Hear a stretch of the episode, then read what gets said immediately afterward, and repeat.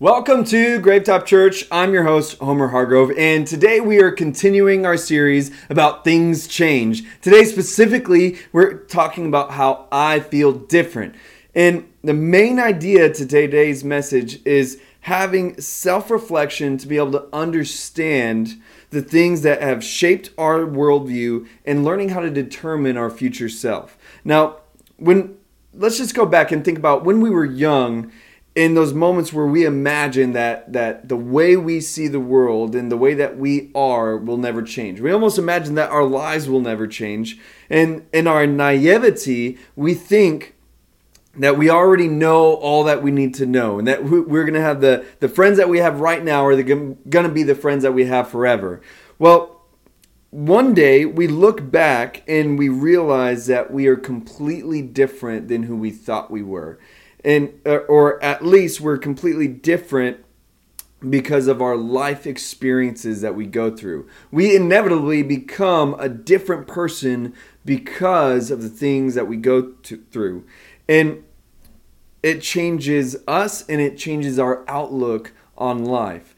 And today we're going to talk about the aspect of, of changing within ourselves. And we're going to unpack that chemistry behind what creates our worldview and our different types of reactions to the world around us.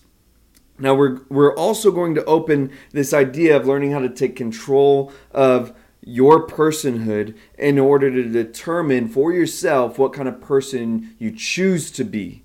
And the reason that this conversation is so important to have is because so many people feel like life just happens to them and we don't even have a moment to recognize what we're going through.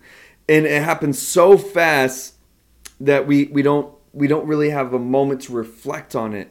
And simply it, it simply changes us as we go through it. And while some changes in our lives can be edifying, other changes can be damaging.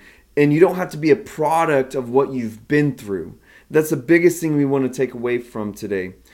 And you can decide what kind of person you want to be despite whatever has changed in your life. Now, to help us to really grasp this idea, I, I love looking at different people of Scripture. Today, we're going to look at the person of David, and we're going to unpack part of his story so that we can relate and, and pull some, some learning ideas. Now, our first point is, was I always like this? Was I always like this? You have that moment where Maybe you, maybe you had a less representable moment where uh, someone flicked you off on the road and you ended up getting out of your car and throwing up your hands, and then you reflect later, was I always like this? Or maybe you have a moment where you uh, you yelled at your kids, and later in the day you're thinking, was I always like this? And so we have these moments where we reflect, and I want to I want you to understand that all experiences in life shape you, but your reaction to those things is what defines you.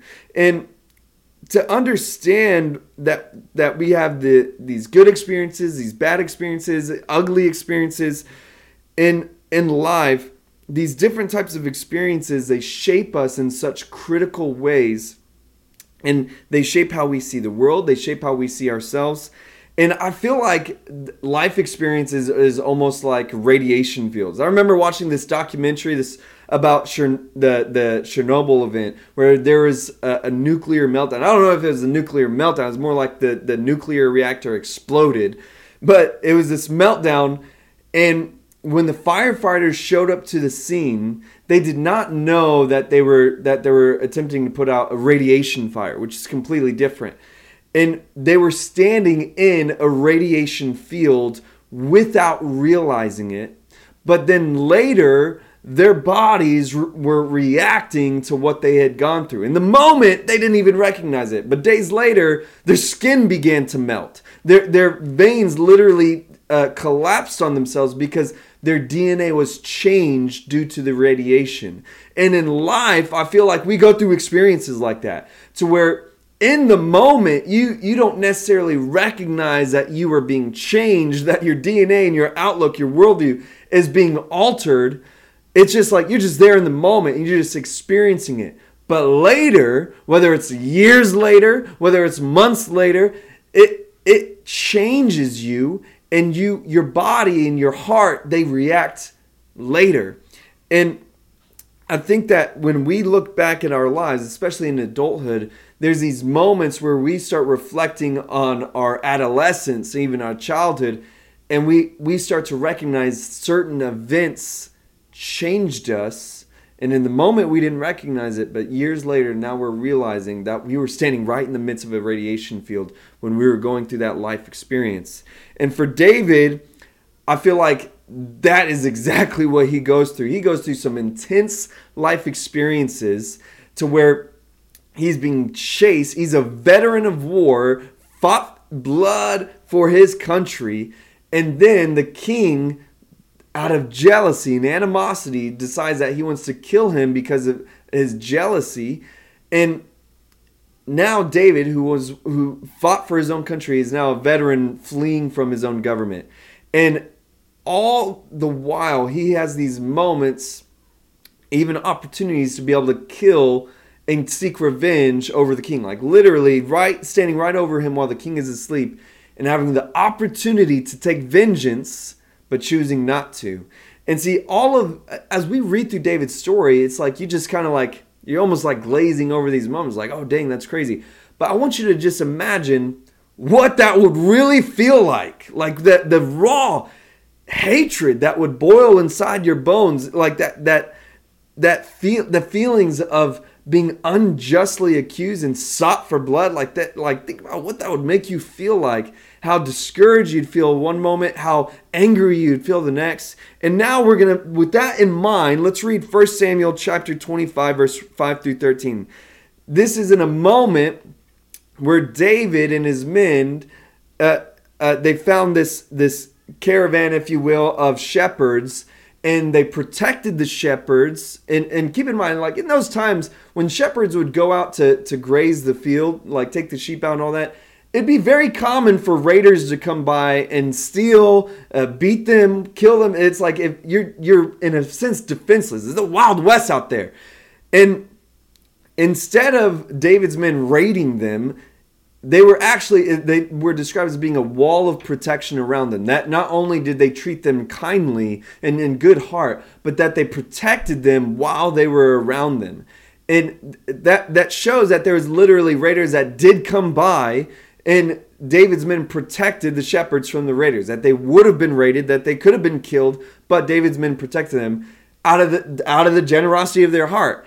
And in the Jewish culture, It was it was a common custom to be brotherly to your neighbor, especially if you ever were out in, in the country and you found another Jew, that especially in foreign land, that you were supposed to take them in as family. And that, that kind of culture is, is even prevalent today, to where you, when you find people of your own kind that you that uh, among the Jews, that they would they literally can they take them in as their own.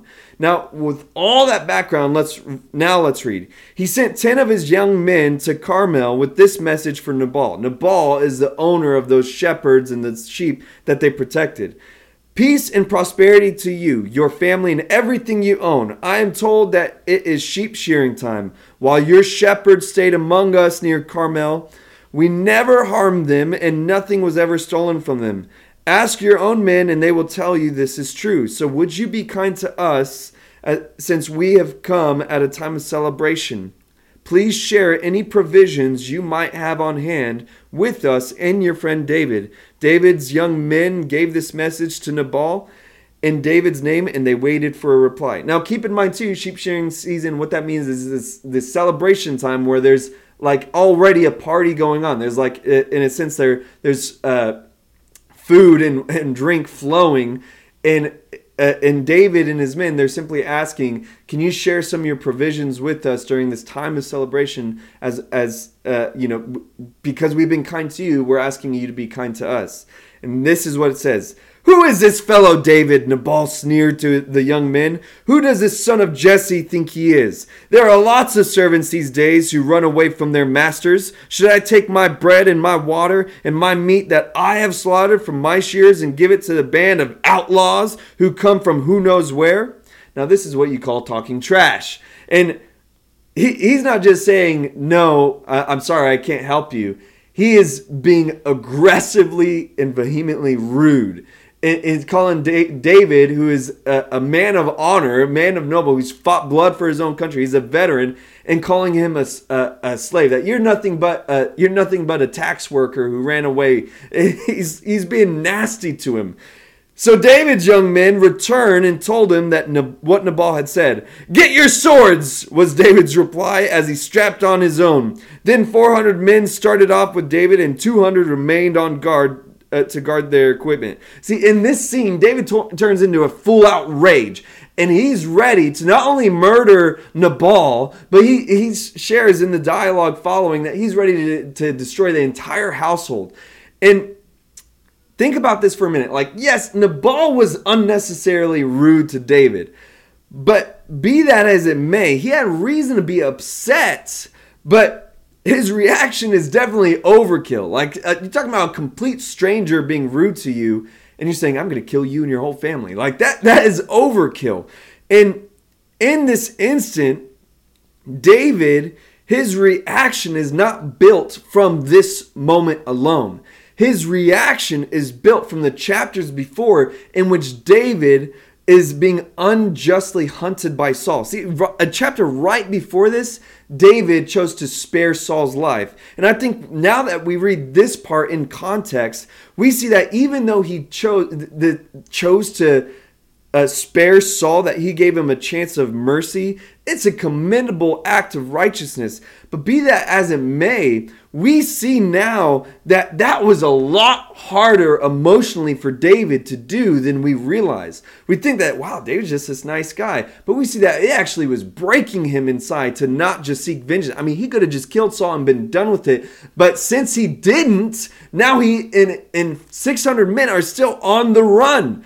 And it, it's like, that's a lot of weight. That's a lot of pressure to, to know that even though he did a good deed for Saul, Saul still sought to kill him afterwards, time and time again. And so what we're seeing now for David's reaction to Nabal is that his life experiences changed him slowly into a man that that that never wanted to be tra- treated unfairly again. See, in this moment, we're seeing the same thing happen.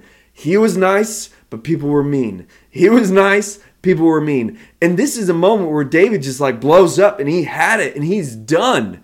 And to, to this extremity of being willing to murder a stranger in his entire household.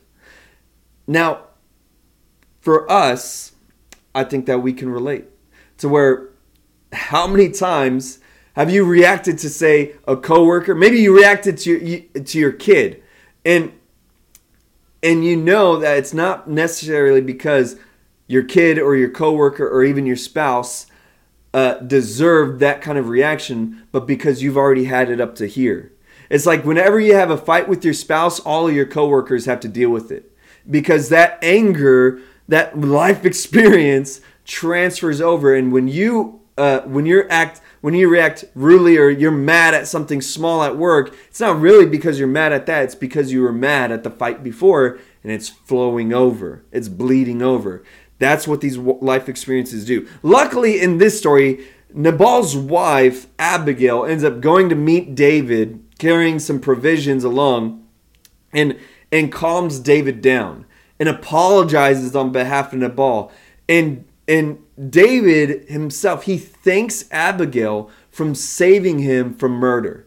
He, he literally says, "You saved me from a great sin today, because if you, uh, surely if you didn't show up here and calm me down, I was about to kill everyone there." And he recognizes that that was straight up murder. He recognizes that it would have been a great sin, and it would have stained his life forever in that moment. But thank God for Abigail, who calmed him down. See, he was about to do something so so uh, permanent over something so trivial, because it wasn't really about this moment. It was because of all the stuff that was built up to it. In the same way, when we go through those life experiences, we subconsciously are changed by uh, in how we see the world and how we react to the world around us. And while we can't always control what happens to us, you can control how you want to react. It may be difficult in certain moments to choose how to react, but in the end, We can all go through the exact same life experiences, yet come out with completely different outcomes and perspectives, because at the end of the day, we have a choice in how we react. For David, he recognized that he did not want to be a vengeful, spiteful man that kills on the fly like that, that he truly desired to be a man after God's own heart. And we see that. He chose to be who he wanted to be rather than becoming what uh, what his experiences could make him to be. Y'all dig what I'm saying? Now, with that being said, now let's talk about this idea to look in the mirror. Self-reflection unpacks the passion and drive to your soul. And it was in this moment of self-reflection for David that he remembered what he really cared about, that he didn't want to murder people, that he that he doesn't want to live a life of vengeance and revenge, but that he wants to live a life after God's own heart. See, he remembered what really mattered to him when he had that moment of self-reflection. And for us, we need to take time to look in the mirror ourselves. And we need to unpack what really matters to us and consider what really sparks your fire, what really puts, puts wind in your sails, what really makes you passionate. And it's only when you stop to reflect. See, I think that we, we end up just letting life happen to us. Life just happens to us, and we... We give our attention to what is most recent rather than what's most important. And I, it makes me think about how it's only when we have self-reflection that we're able to realize who we are and what we've been through. We are able to analyze our morals. We're able to, to, to uh, unpack what we believe to be right and wrong. And we can look backwards to see if we agree with things that, that we were told or things that we experienced, or if we believe uh, if we believe something completely different. It's in these moments that we develop moral opinions about our upbringing. We can develop moral opinions about our surroundings, and this is where we decide who we are, who we want to be. And it's this moment where we can reject, accept, hate, love, grow, or stay the same. It's only when you look backwards, though. Think about certain ideas, even about like important things, like about ideas about God, ideas about the government, about politics, about marriage, that you say would believe right now, and ask yourself, do I believe this because other people told me to believe this, or because this is what I genuinely believe? Do I believe this only because of this one thing that I went through growing up, or do I really believe this to be true? And for me, it makes me think about like a moment where I went to ministry school, and the specific ministry school I went to um, had a, a worldview that that almost be, that somewhat believed that you had that suffering for Christ was necessary in order to be saved. Like your your your salvation is almost like dependent on your willingness to sacrifice for God. And it was it, it turned out to be, at first it sounded kind of okay, but then it turns out to be like this very works based Christianity that that now I don't believe is even biblical. It. it turns into this performance-based salvation that takes grace out of the equation.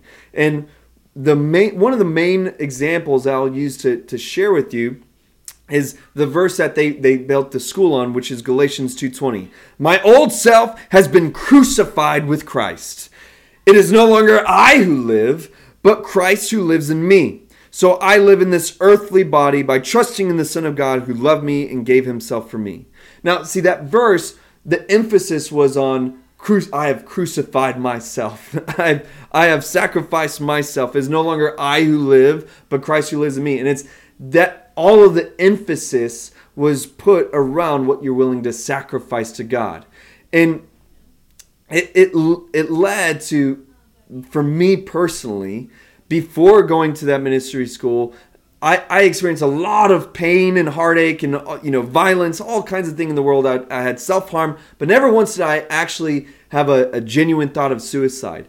After going to this school, I, it was the first time in my life where I had real, genuine thoughts of suicide, extreme depression, to where I was like fantasizing about ways to kill myself. I was in a really dark place, and it took me years to realize that was because of this ideology, this worldview that was projected onto me that deep down I didn't even uh, uh, agree with.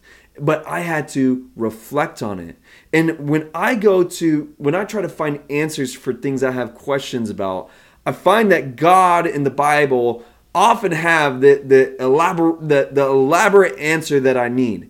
And for this specific thing, I found something so pure because uh, I realized that this passage is actually speaking abundantly about grace and not about works. But it's only when you read it in context. See, in context, starting in the verse right before and reading the verse after, it says, "For when I tried to keep the law, it condemned me. So I died to the law. I stopped trying to meet all its requirements so that I might live for God." Now the verse, "My old self has been crucified with Christ. It is no longer I who live, but Christ who lives in me. So I live in this earthly body by trusting the Son of God who loved him, me and gave himself for me. I do not treat the grace of God as meaningless, for if, but if keeping the law could make us right with God, then there is no reason for uh, Christ to die." So what the, when I look at it in in the full context, the very verse that was projecting perfectionism is actually speaking abundantly about grace, to where Paul literally says that I stopped trying to meet all the requirements of the law, meaning that I stopped trying to be perfect. And once I stopped trying to be perfect, I realize that I actually can live for God, that I'm not making this checklist, but I'm actually just able to have this, this organic relationship with my Creator through Jesus. And that's when he when he says, "My old self has been crucified with Christ," he is saying, my old self who tried to make, who tried to become perfect by being perfect enough for God to, to, uh, to love him, said, "I've crucified my idea of being saved by works. And I realize it's only because of what Jesus has done that I might be saved. It's no longer I who live, no longer I who earn salvation, but Christ who lives in me." It's all about clinging to Jesus. And he and he's clear to say, I'm not, he says, "I do not treat the grace of God as meaningless." What he's saying is, I'm not saying that I swan dive into sin. I'm not saying that I, I allow myself to throw off all restraint. But what he, and then he goes on to say, if I just realize now that if I could be perfect, then there's no reason that Jesus needed to die for me. I'm not going to just go swan dive in. I'm going to practice restraint. But I realize that even when I fall, that that is what the grace of God is for. And man, see, when in context, this gave me a completely different belief than what was projected to me. Now think back to all of your life experiences and think about how often, how many times something was projected to you or painted onto you, but when you look back, you realize that you simply believe something else. And the the reason that this is so uh, important is to understand that's it's so important of, to know why you believe what you believe. It's so important. And it, it should, this should give you more motivation to look to God in the Bible for the answers to all of these life's changes. The world and life, it tries to paint these images of us. But when we go to our Creator, when we go back to God, He is able to help us to find who He originally created us to be. Consider for a moment that He is your Creator. He is your originator. And when we are in this world, the world paints us. But when we go back to God, He's able to, in a sense, reset us or regenerate us to who He originally created us to be.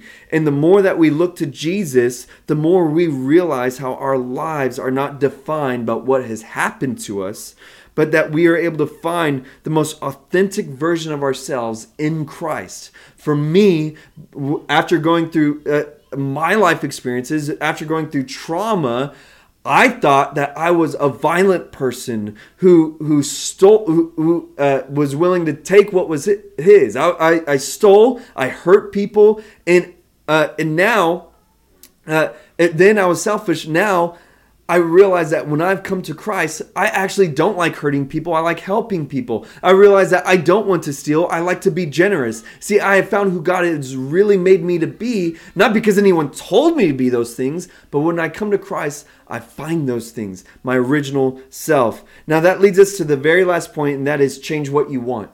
And what I mean by that is that you always have a choice in what kind of person you want to be. For David, he consistently found himself in these forked road moments where he had to make a decision of what kind of person he wanted to be. In the same way, we all have those same kind of moments that have the potential to define us, those choices that have the potential to, to say what kind of person we are. And once we decide who we want to be, life still goes on and life still changes. So that's why with all the changes around us, there are certain parts within us that need to say that we need to make as a as a bedrock to be steadfast, and certain things that we need to look at and see if this is something we need to change. That's why it's so important to know why you believe what you believe. And you should strive to understand yourself and learn what moments you should be movable or moldable and what moments you should be immovable. And there are these, I I've, I like to imagine almost like a like building. That, see, with a building, there's these pillars in your life, and, and that's pillars of who you are.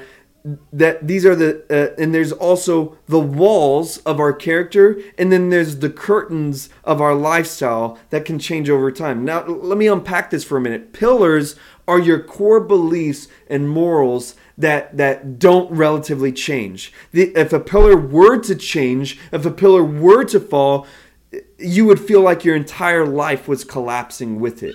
Everything in your life would be caving into whatever pillar that was. Like for me, a, a pillar in my life would be God. If my if my faith or belief in God were to dramatically change or alter, then everything in my life would cave into that moment. It'd feel like everything else in my life would change because of that one pillar. Another pillar in my life would be like my marriage. If something were to happen in my marriage or with my children, my family, then that would be a major change where everything would cave around it. Y'all dig what I'm saying? Those are those core beliefs and core morals to who to who you are. Now the walls, these are defining characters of who you are. See, these are character traits that shape you and how you treat others and how you see yourself. Th- these things are the strong aspects of yourself that embody who you are. It- it's like the ideas of being patient or angry, the ideas of being Uh, uh, generous or stingy. See, these are major character traits. To change them, it would take either a lot of hard work or a perfect storm to knock down that wall. See, you can always erect another wall if it gets knocked down, but it takes time to either be re- to be rebuilt. And it, it makes me think about like a major life experience, maybe like uh Maybe that wall for you was like self-discipline, and you have like this routine of of getting up uh, at six a.m. and you you have the same routine that you do every day, and you're very self-disciplined. But say a, a major life event happens, whether it's a perfect storm or a big change in your life, that would knock down that wall. Whether it's like the job that you had for ten years, all of a sudden you got let go, and it makes you go into somewhat of a depression. See, you're that wall would feel knocked down because of a major life event. It can be built back up, or or it can be stayed knocked down. No matter what, these are these major character traits. And keep in mind that you are able to build whatever character trait you decide. It, you are able to choose to be generous. You're able to choose to be kind. You're able to choose to be patient. It just takes time to build that wall. But you are not a product of just being cursed with anger. You're not a product of being cursed with being short... Uh, uh, uh, having no willpower. It, it is something that simply takes time. Now, the final thing is the curtains. These are the things that are interchangeable with you and your lifestyle. These are the things that you would imagine to either let light into your life or to shade you from the heat outside. It's a curtain. And this could be anything that uh, from like habitual hobbies or lifestyle things that, that help you. For me, like a major curtain that helps uh, uh, helps let light into my life is like my devotion time, like reading scripture. That lets light in. It helps me to see things and illuminate uh, this clarity. It, it gives me this guiding force, and it's something that is uh, uh, life-giving to me. It brings in light. Another curtain for me would be like uh, working out. working out for me, it, even though I work out in my garage, so the heat, it doesn't it doesn't shade me from the actual heat, but it shades me from the heat of life. So where you feel like that high stress and intense moments, working out for me helps alleviate that heat, that stress. And it's a curtain in my life that can be interchangeable.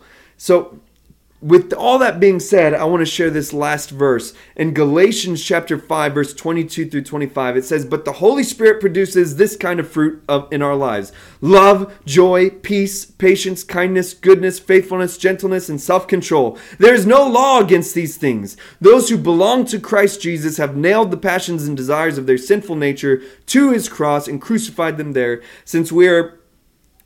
Since we are living by the Spirit, let us follow the Spirit's leading in every part of our lives." See, this passage about the fruits of the Spirit, it gives this imagery of choosing who you want to become. Saying if you need love, joy, peace, patience, kindness, all that, if you need that, you can ask of the Holy Spirit to, to bring that about within you. you it, it's a beautiful imagery. And anything that you don't want in your life, It's, it's saying that you can bring it to the cross. It's saying crucify it there. It's saying bring whatever part about your, your, your life that you do not want and bring it to Christ and have this trade-off for the Holy Spirit to give you something. It's this imagery that you get to choose who you want to be. You can choose who you want to become. If I want to be a good father who is patient and present for my kids, then I choose to be that. I'm being mindful. It, and...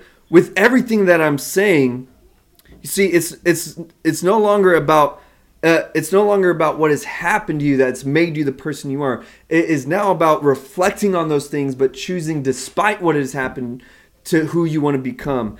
And whether that's uh, whether that's for you today to simply grow within yourself, to have that self-reflection, or maybe for you specifically, you're realizing that the number one thing that you need in your life is a simple aspect of Jesus. You, you maybe you've never had a moment where you've put your trust in Jesus and you're realizing today that you're not just simply cursed, but that you can let Jesus into your life, and you feel that urging, that that that that motivation to put your trust in him. And if you've never done that before, you can do that today. And it's as simple as having a conversation with him yourself. The Bible says in the book of Romans that if you believe in your heart and confess with your mouth that Jesus is who he says he is, surely you shall be saved. What it's saying is, if you have a genuine heart and talk to him yourself, that's all it takes to start this conversation, to start this journey with him, this relationship with him. You don't need me to lead you through a pretty prayer. You're able to talk to him yourself. If that's you, I encourage you to have that decision, to have that conversation today. Don't let it another day go by, another moment.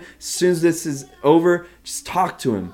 Now, all that being said, I'm so grateful for you guys being a part of our online community today. I hope that this message was edifying to your, to your soul, that made a difference in your life. If if you would like to help us to continue to make an impact uh, through this ministry and other people's lives, that all you have to do is go to grave top church dot com and you can click the donate tab. When you donate to Grave Top Church, you truly make a difference and empower us to continue to reach other people just like you. We want to make it clear that we never want anyone to feel pressured or persuaded to give when they don't want to. It's something to be done out of your own heart. The Bible says that God loves a cheerful giver, and right before that verse it says, do not give out of compulsion. So again, this is for those of you who have it on your heart to give. It is a simple act of worship between you and God. We're simply stewards of that gift, but it truly does make a difference and empower us to reach other people. All that being said, thank you so much for being a part today. Until next time, have a great life.